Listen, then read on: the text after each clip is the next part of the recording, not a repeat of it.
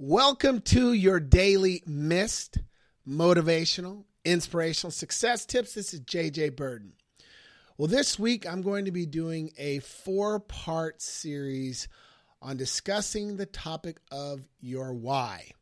I had the privilege of being part of a panel at the Isagenix Celebration 2023 event. And we talked about this topic. How do you discover your why? It's such a very important uh, subject matter, very key to success.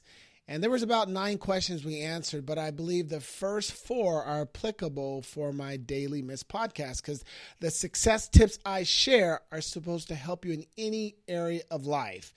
And so today I'm going to simply define what a why is.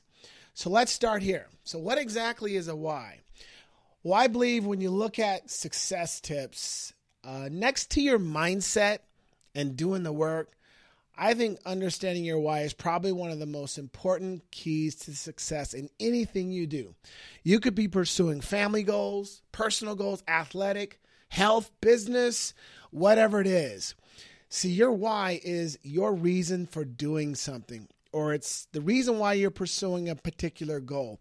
It's that deep seed of motivation inside you that drives you to get you to do whatever you need to do, achieve it in spite of the challenges that might come your way.